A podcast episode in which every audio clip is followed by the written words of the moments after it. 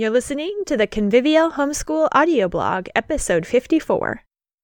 Welcome to the Convivial Homeschool Audio Blog, short but meaty focus sessions to help you keep your head in the game as a homeschooling mom.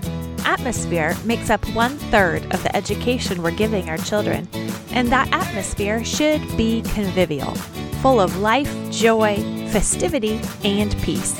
In this season, season 9, I'll be chatting with a few other moms about tricks of the trade for managing the atmosphere and chaos inherent in homeschooling a crowd.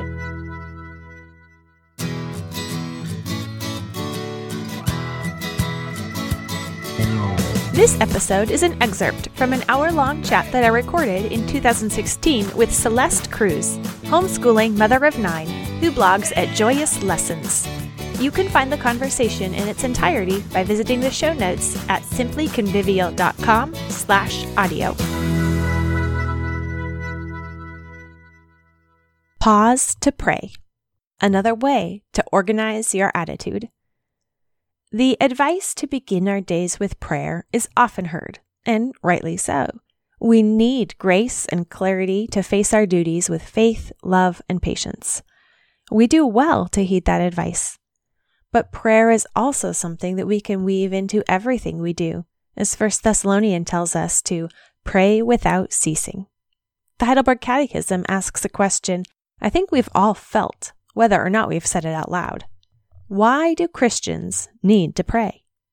The answer, a summary of biblical teaching on prayer, is concise and convicting. Because prayer is the most important part of the thankfulness God requires of us and also because God gives His grace and Holy Spirit only to those who pray continually and groan inwardly, asking God for these gifts and thanking Him for them. Pray with thankfulness. Thankfulness comes up twice in this short answer because it comes up so much more in Scripture.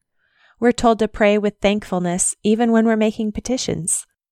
Do not be anxious about anything, but in everything, by prayer and supplication with thanksgiving, let your requests be made known to God. And the peace of God, which surpasses all understanding, will guard your hearts and minds in Christ Jesus. The promised peace is for those who request with thanksgiving. Anxiety and worry are attitudes that we need to rid ourselves of. Peace and joy, among others, are fruits of the Holy Spirit the attitudes of Christ that we are to put on. God's peace by the Holy Spirit guards our hearts, changes our attitudes when we pray with thanksgiving. Having peace and joy is not something that we must do on our own before we present our requests.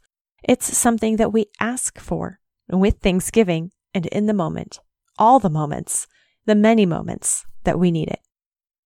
Praying for it one time just before everybody gets up in the morning doesn't cut it. Ask me how I know. Rather, we are to thank God for the moment that He's given us, even if that moment contains spilled milk or folded laundry knocked over or more dirty dishes.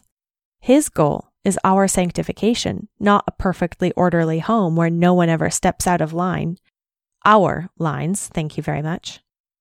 We feel messed with because we need our lines messed with so that we can grow in grace and patience and kindness and turn over our own will and accept His.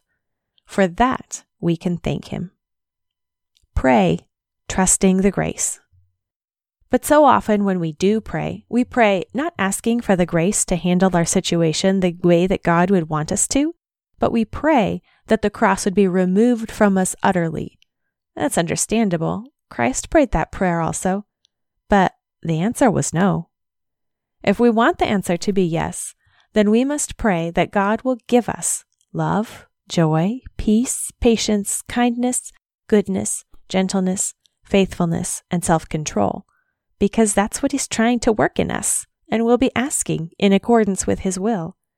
Then buckle up, because we'll be given situations where we'll have to actually practice those attitudes and responses and then we realize, now, Lord, when I said I wanted patience, what I actually meant was that I wanted you to remove the need for patience in my life. He knows. He knows better than you what you need, too. We can trust Him, thank Him, and grab the grace that He extends. For more on this, visit the show notes to find the wonderful article by Rachel Jankovic, Grace on the Fly. It's one that I keep saved in Evernote and revisit often. You can also find many more ways to organize your attitude by visiting the show notes from this episode at simplifiedorganization.com slash audio. Thank you for listening to the Convivial Homeschool audio blog. At simplyconvivial.com slash audio, you can find all the episodes and sign up to get an email whenever a new one comes out. If you enjoy this podcast, please leave a rating and review on iTunes or share this podcast on Facebook. Thanks. Remember, education starts with humility. So let's repent, rejoice, repeat.